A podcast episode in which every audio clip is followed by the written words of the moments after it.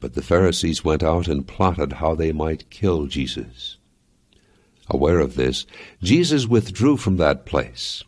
Many followed him, and he healed all their sick, warning them not to tell who he was. The scripture that was read is taken from Matthew chapter 12, verse 14 through 16. And the text that I, I want to pay particular attention to is the statement made when, when Jesus finished his healing that it says he healed them all. So there weren't, there were no exceptions to the healing power of Jesus.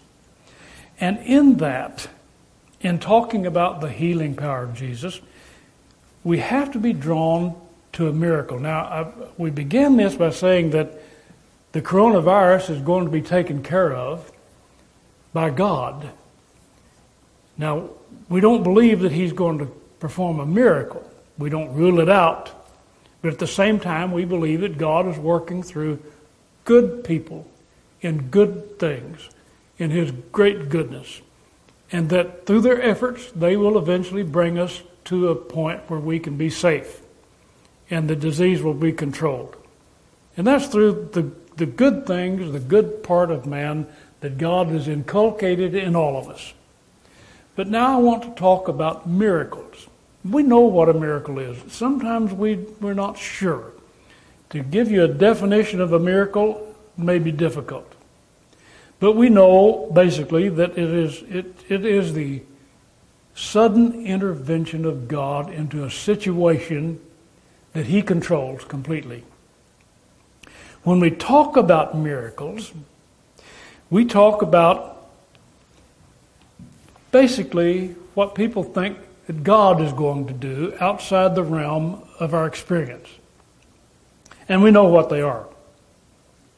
I want to talk about the miracles of Jesus because since about the 18th or 19th century, in this country, uh, the miracles have been questioned.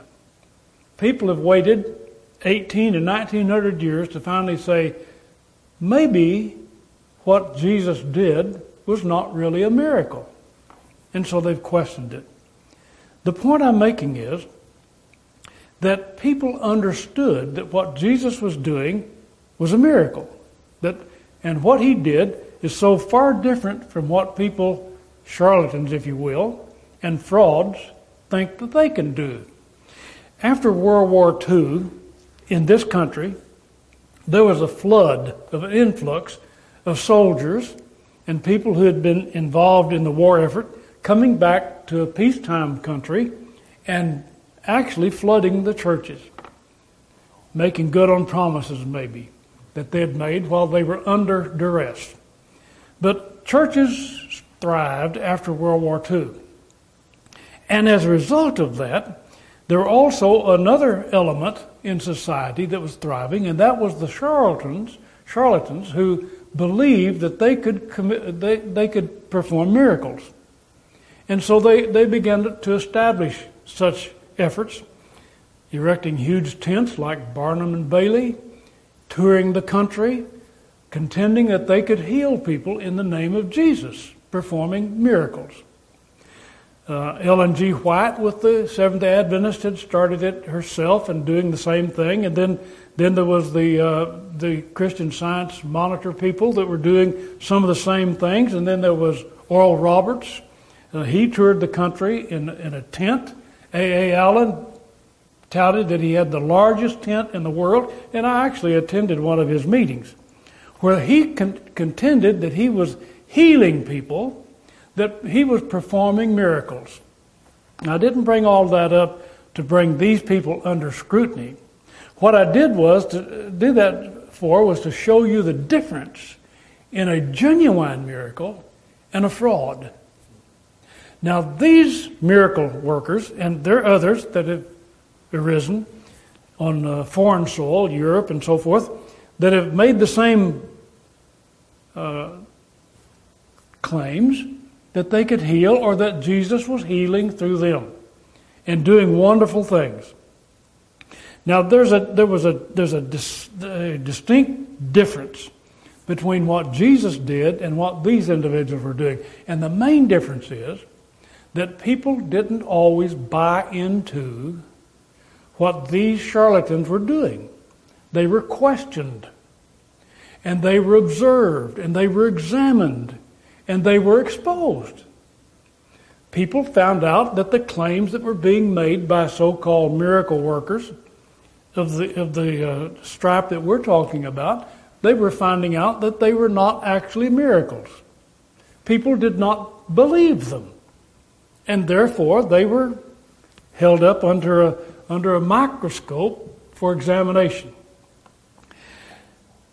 Now, that's different than the miracles of Jesus.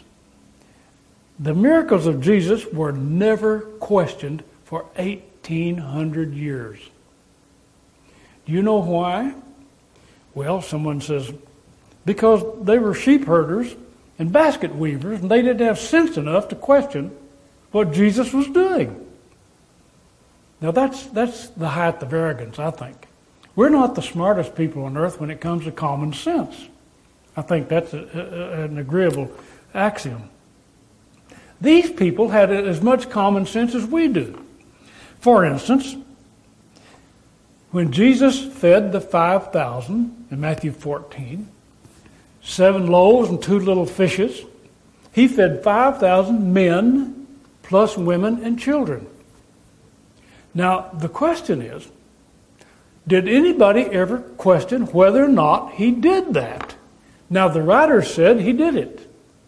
And when they wrote these accounts, Matthew wrote these accounts, he was writing these accounts during a time when there were people who could have said, Hey, I was there. I saw that. I, I ate one of those fish. I had some of that bread. No one, my friend, ever questioned the fact that he did it. Well, he fed 4,000 with a, a, few loaves and a few little fishes. And he set them down in 50s, and he took the apostles and said, Okay, you hand out the food. Well, it wouldn't have taken too many people before the food would be gone. There were 12 men, and they were to divide five fishes and, and uh, five loaves and two fishes. It wouldn't be long before it was gone. But it was not gone, and people ate. Well, maybe they were they were deluded. Someone said maybe maybe they maybe he he hypnotized them. Maybe they didn't know what was going on. Why didn't someone stand up and question whether or not he was actually feeding these people? They knew they were being fed. Even the kids knew they were being fed.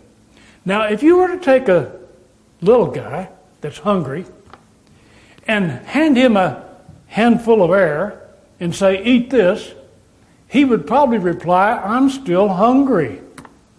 But if you give him a fish and a piece of bread, he can eat. Nobody questioned whether or not they were eating. And they knew the difference. They knew the difference between a hot dog and sand. They knew the difference. And there was at least 10,000 men alone who could have verified the fact that, yes, I had a meal on Jesus.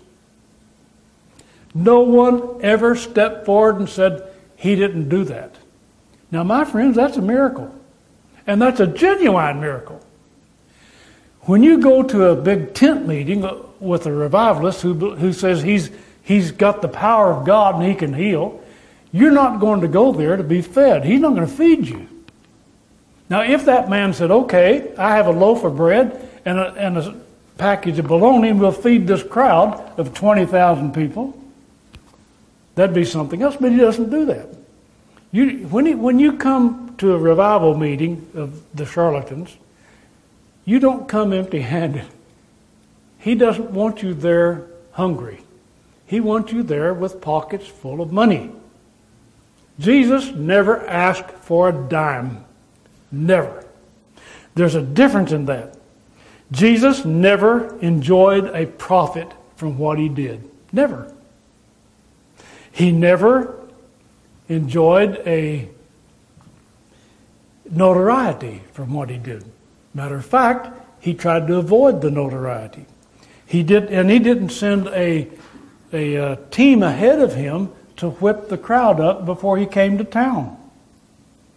When Jesus came to town, he came with people following him, not an advance team ahead of him getting people ready for his presence. That didn't happen. You can tell the difference. Just common sense tells you the difference between Jesus as a miracle worker and the frauds that have arisen that have tried to dupe you into believing that they can work miracles. They want you to come. They want to benefit from, from it. They live in big houses. And when they get through with what they call their healing, they don't want it examined. They don't want anybody to question whether or not it happened.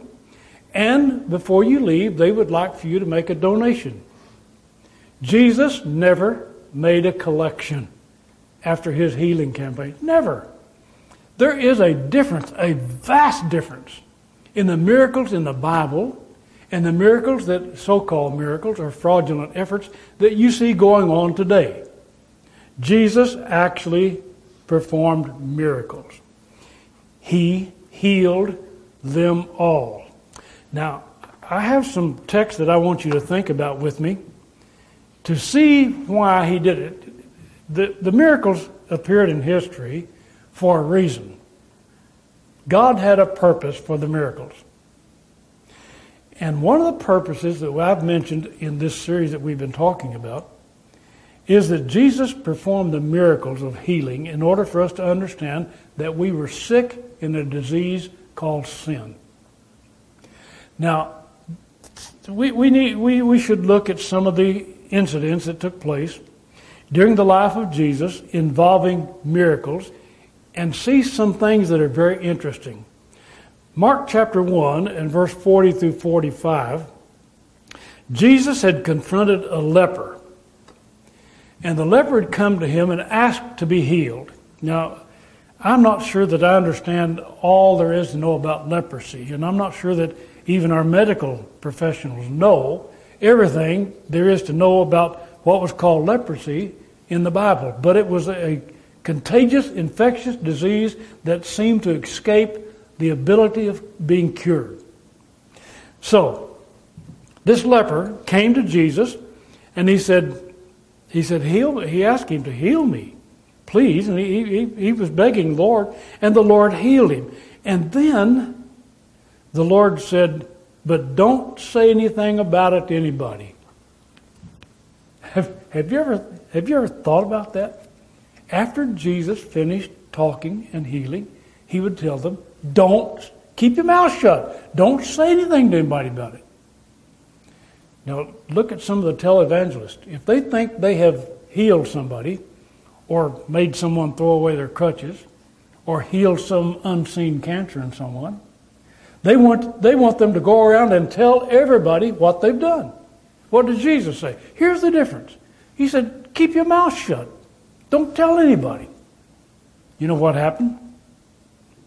It said he left, the leper left, and he went about publishing it and went about blazing it abroad, insomuch that Jesus could no more enter openly into the city, but went out into the desert places.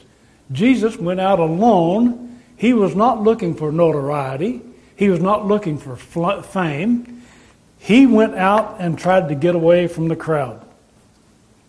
In Mark chapter 7, verse 31 through 37, after healing a man who couldn't hear or speak, you know, if, if you're deaf, if you, if you, for some reason, have the, have the disability of being hard of hearing and actually lose your hearing. If you lose your hearing, eventually you'll lose the ability to speak. So you not only are deaf, but you cannot speak as well because you can't hear what you're saying. You, you, you can hear your own voice when you can hear, and you know how to form words, but, but when you, when you uh, lose your ability to speak, then you lose your ability to form those words. But he, he healed this guy who couldn't hear and speak. And then he, and then he said, he charged them, don't tell anybody. Now here's a guy that couldn't talk. And now Jesus said, now don't go tell anybody what I've done. Well, this guy's going to tell everybody. You know he is.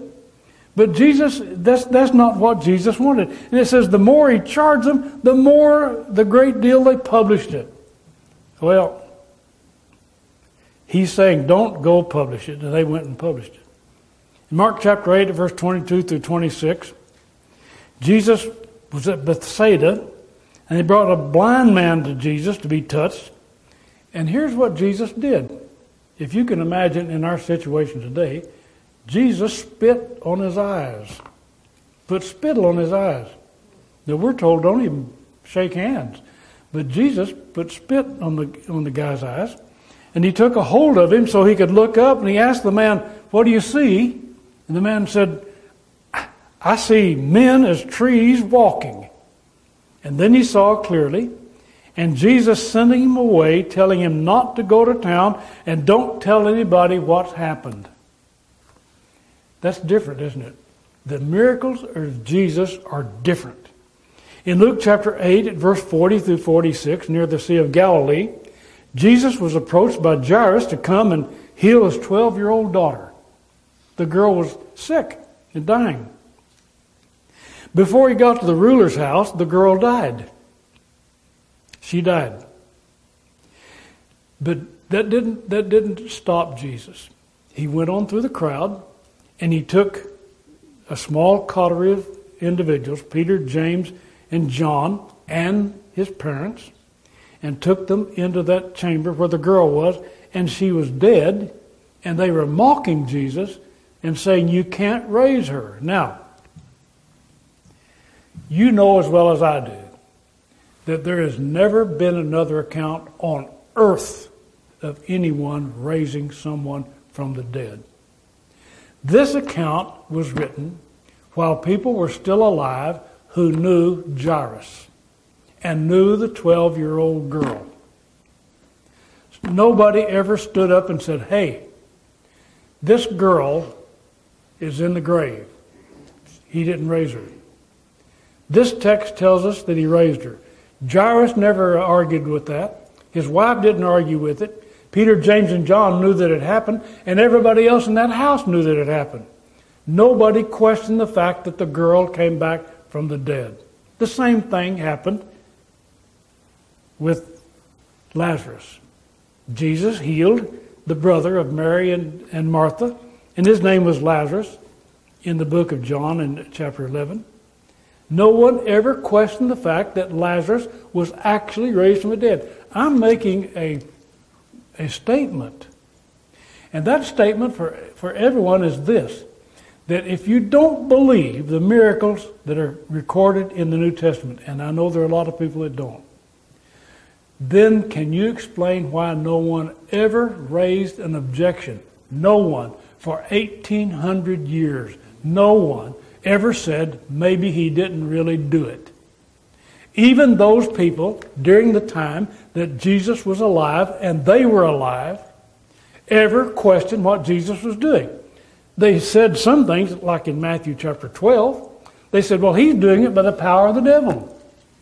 But they did not deny that, that he did that.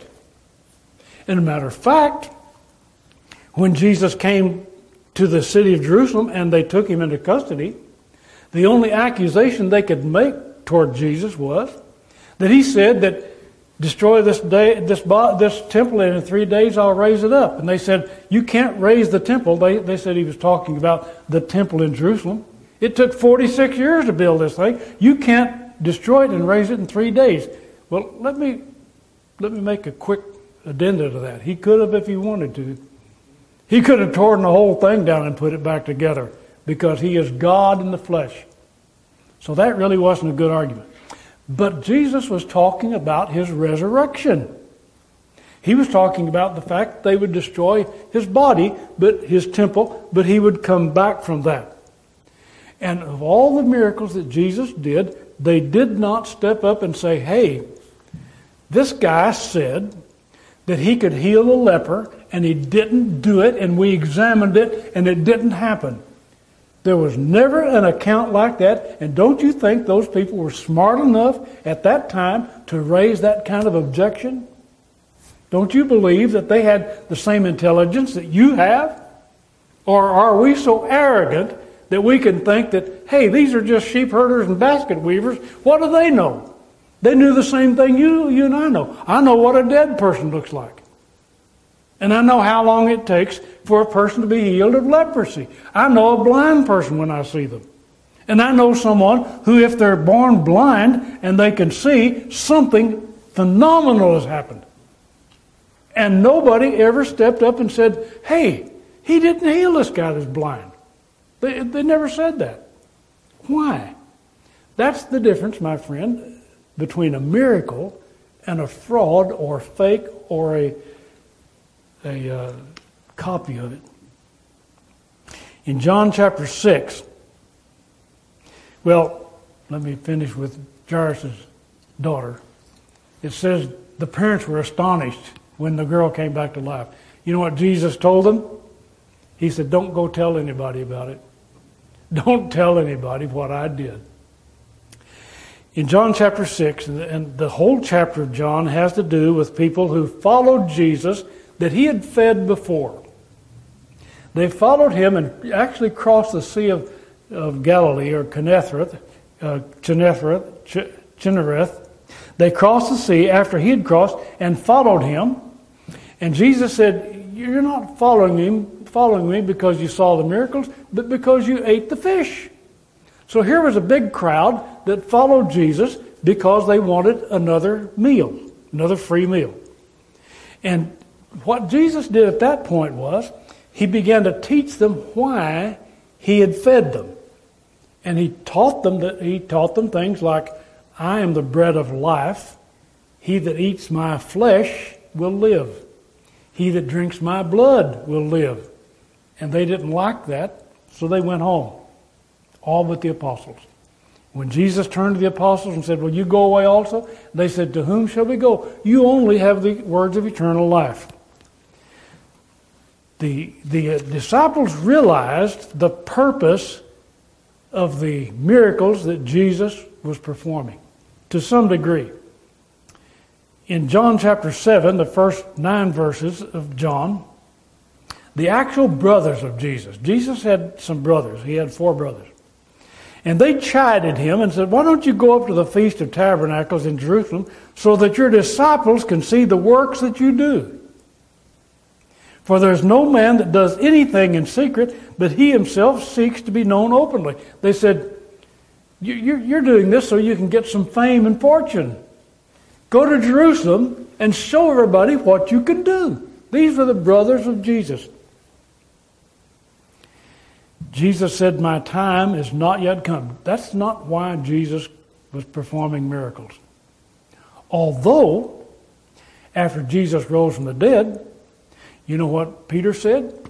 He said, You men of Galilee, God has raised this same Jesus whom you have crucified, that he has performed signs, wonders, and miracles that you yourselves also know. He said, You have seen these things. Now, my friend, that was one of the, one of the evidences that Jesus was the Christ. And Peter said publicly to the people that had gathered around in Acts chapter 2, he said, This Jesus that you crucified, God has, has shown that he is the Christ by signs, wonders, miracles that you have seen personally. The difference between a miracle and a fraud you can see personally what Jesus did. And he challenged these people, and not one of them stood up and said, Hey, he said he fed 5,000, but I was there. Nobody ate. Everybody went home hungry. Nobody stood up and said, Hey, he, he said he's going to heal this blind guy. John chapter 10. He's going to heal this blind guy. He said, we, we even questioned his parents. He'd been blind since the time he was born. He's still blind. that was never said. Friends, don't you understand that when we talk about the miracles of Jesus, we're talking about actual historical events that took place and have the evidentiary facts behind them. What are the facts? Nobody questioned what he did. Paul later on was talking to Felix. Acts chapter 26, 26. And he said, This thing was not done in a corner. Talking about Jesus. He didn't do this in a corner. He did this openly. And because he did it openly, people could ver- either verify or deny that he was actually intruding into history and doing things that were impossible. I mean, impossible for anybody to do. Now, the time may come when this coronavirus thing that's going through, going around, the time may come that a drug will be developed, and people are going to call it a miracle drug. A miracle drug. When the, when Jonas Salk developed the poliomyelitis vaccine, people called that a miracle drug. When penicillin was developed, people called that a miracle drug. When the sulfa drugs came out, people called that a miracle drug. Well, it's not a miracle drug because it's, it's, it's coming about through natural processes of human intervention. But when Jesus healed a person and he took away the physical disability that person had, that was a miracle. And people recognized it then, and we should recognize it now. The question is, why did he do it? Why did he do it? He said, don't go tell everybody about it. But we know about it. We know what he did. Now, the question to me and to you is, well, why? Why did he do it? Well, the, the, the answer is, of course, that, that uh, he did it to take away our sins. He did it in Luke chapter 18 at verse 10 when when uh, he was he was talking to the individuals, the Pharisees and Sadducees, and they were questioning him about what he was doing. And he was in the home of a man by the name of Zacchaeus, who was the little guy. Remember, he crawled up in the sycamore tree, and Jesus had come down, and you can. I'm going to have dinner at your place today. But he said in chapter 18 at verse 10, he said, The Son of Man is come to seek and to save that which is lost. That's why Jesus performed the miracles, to show you that he can heal you of your malady. Not leprosy, not blindness, not deafness, not being crippled, not being lame, not being bent over. He came to save you from your sins. And he told us at the outset of his ministry, he told us that there are some things more important than our physical ailments. Did you know that? In Matthew chapter 5, verse 29 and 30, he told the people there, he said, If your right eye offends you, pluck it out. Now, wait a minute. Pluck my eye out and cast it from you, for it is profitable for you that one of your members should perish and not that your whole body should be cast into hell. If your right hand offends you, cut it off. Cast it from you, for it is profitable for you that one of your members should perish, not that your whole body should be cast into hell. He's saying, your body is not as important as your soul. So if your body is going to cause you to stumble over me, cut the foot off. Get rid of it. If your eye is going to continue to lust after things, pluck it out and cast it away. Why? Because there's something more important in your life than your physical being, than your health and your wealth and your welfare. It is where you're going to spend eternity, either with God or apart from God. Now that's what Jesus was talking about. The Son of Man is come to seek and to save that which is lost. There was a man in John chapter 5 that we find that, that started out before the Jesus actually went into the city of Jerusalem in the last days. But in John chapter 5, there was a, there was a fellow there that was crippled for 38 years. 38 years. And Jesus healed him. And then he cautioned him afterwards when he found him in the temple. And he said, Behold, you are made whole. Sin no more. There was a caveat. Don't sin. This sin didn't put you in this situation, but he said when he healed him, he said, Don't sin. So what we're looking at then When we, when we look at the, at the miracles of Jesus, what we're looking at is the emphasis that Jesus has upon our hearts to tell us that He has the power, He has the ability to heal us from our sins. Now, let's look in Colossians chapter 3. If you have your Bible, I would sure like for you to turn to that text with me. Ephesians, Philippians, Colossians, you can start in Romans, Romans, Corinthians. Then, when you get to Colossians in chapter 3, let me read some things for you. When we talk about sin, many people think in terms of the Ten Commandments. Well, the Ten Commandments are still basically in effect, with the exception of the Sabbath commandment. The Ten Commandments have to do with, with uh, there's only one God, that we're not to take the name of the Lord God in vain, that, we're, that, we're, that we are to honor our father and mother, that we make, make no idols, no images, that we're not to commit murder, that we're not to steal, that we're not to, not, not to bear false witness, and etc. So the Ten Commandments, nine if you will, are still in effect in our lives. But I'm going to read Colossians chapter 3. Someone says, well, just like this young fellow did in Matthew 19, Jesus came to him and he said, Lord, he said, what do I have to do to have eternal life? And Jesus said, keep the commandments. So, so the fellow said, Which ones? Jesus said, Okay, these. And he set forth the commandments that had to do with, with his neighbor. Honor your father and mother. Do not murder. Do not steal. Do not bear false witness. Do not covet. So, the young man said, I've done all that. I've done it all. It is easy for someone to actually look at those commandments and say, Yeah, I think I pretty well have those in hand. Now let's see. That's not all there is to sin. Colossians chapter 3, at verse 5 says, Mortify therefore your members which are upon the earth fornication, uncleanness, inordinate affection. Boy, we could stop right there and I could say, Can you control fornication in your life? Can you keep from illicit relationships in your life? Sexual relationships? Uncleanness, inordinate affection? He's talking about homosexuality. He's talking about people who have an inordinate affection toward those of the same sex. Evil concupiscence, that's just letting your, your, your uh, desires go unbridled. You just, just don't control yourself.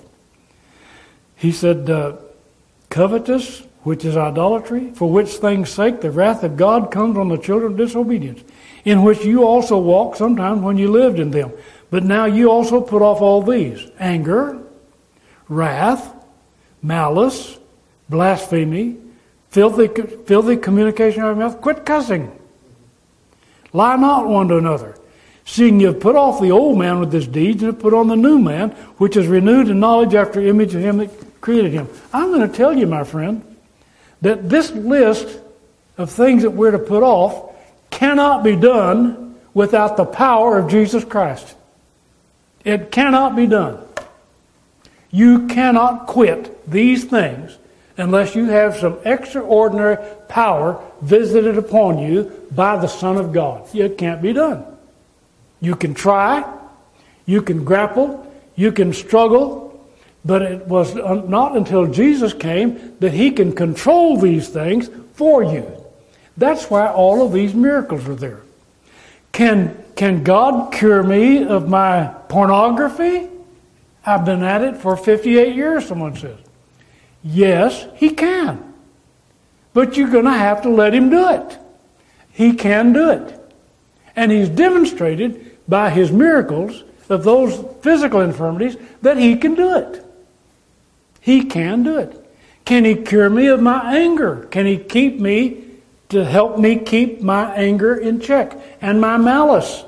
How I feel about other people. Man, these things are something. Malice, covetousness, illicit behavior, blasphemy, filthy communications, saying the wrong things, thinking the wrong things. Yes, Jesus can. He can do that. But he can only do that if you believe he can. That's something else. Jesus has the power to change your life. And he's demonstrated through his miracles. So, what I'm saying is, if you are convinced that Jesus could perform those miracles, and I am, then you should be convinced that Jesus can take away your sins and help you get out of the old habits you've had and into the new habits of righteousness. That's really the point. And we need to know how that happens. How, how does that happen? How does it come about? The centurion in Capernaum, in Matthew chapter 8, verse 5 through 13, the centurion was a, was a soldier, Roman soldier, who had a hundred soldiers under him. And he was a good man. He had some goodness of God in his heart. He had a servant that was sick. And so he sent to Jesus on the behalf of his servant and said, asked Jesus if he could heal his servant. Because he knew Jesus could heal. This man knew what a lot of college professors today deny, and that is that Jesus could heal, that he could perform a miracle. This man knew that. A soldier knew it. Common sense knew it. He knew it. And so he sent to Jesus, and, and uh, then he told Jesus, said, don't, you don't even, don't bother coming to my house. Don't come to my house. Just speak the word, and it will happen. Can you imagine? You're sick and desperate and dying, and you send for the doctor and say, "Don't, don't make, don't, don't come to my house. Don't bother yourself. Just tell me I'm well." Wow, my friend, that's power. That is power. And Jesus healed that man before he actually got there. And when he did, when he heard what the centurion said, when Jesus heard what he said, he said, I have not found so great faith, no, not in Israel. So, what power is there to heal you from your sins? Faith. There's the word. That's the key word. Faith in the one who can do it. Faith in Jesus Christ.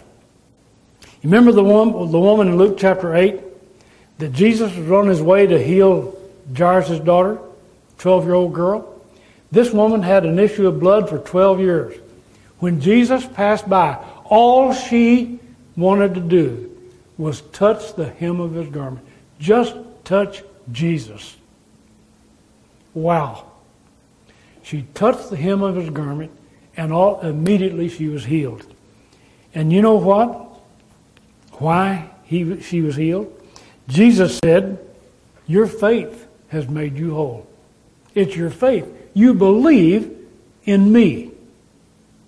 And her faith healed her.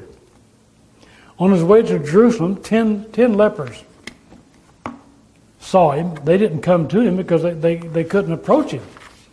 Ten lepers saw him, Luke chapter 17, at a distance.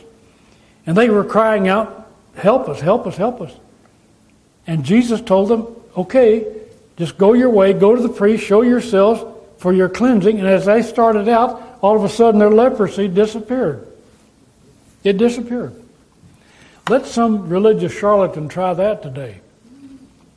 Have someone at a distance, and he'll say, Don't worry, you're healed. You don't have to come up to the front of the auditorium and get smacked in the forehead. All you have, all you have to do is believe that this guy can do it. And that's what they did. They believed that Jesus could do it, and they were healed immediately. Only one of them came back, and he was a Samaritan. He was a stranger. He wasn't an Israelite. He came back, and Jesus said to him, He said, Go your way. Your faith has made you whole. Your faith has done that. There was a persistent beggar, a blind man near Jericho in Luke chapter 18. When he heard that Jesus was nearby, he cried out, Son of David, have mercy on me. He was blind. Jesus asked what he wanted, and he replied, I want to see. The blind man, I want to see. And he did. Jesus said, Your faith has saved you. Your faith did it. In John chapter 10, the blind man we referred to earlier was a young man he was blind, and, and he didn't even know Jesus, didn't even know who he was. Jesus healed him. He could see. And then he was questioned. The Pharisees came up. You know what? They didn't deny that, that the man could see. They knew a miracle when they saw one. And I'll tell you what, friend, you can tell the difference between a miracle and a fraud. It doesn't take a lot of intelligence to see that. This man was told that he could see, and he could see. So the Pharisees came and said, Hey, who did this to you? And you know what the guy said? He said, I don't know. I don't know. And so they began to question this. So they said, Okay, we're going to question his parents. What did you do wrong to cause this? Who sinned to cause this? And they said, Don't ask us, ask him.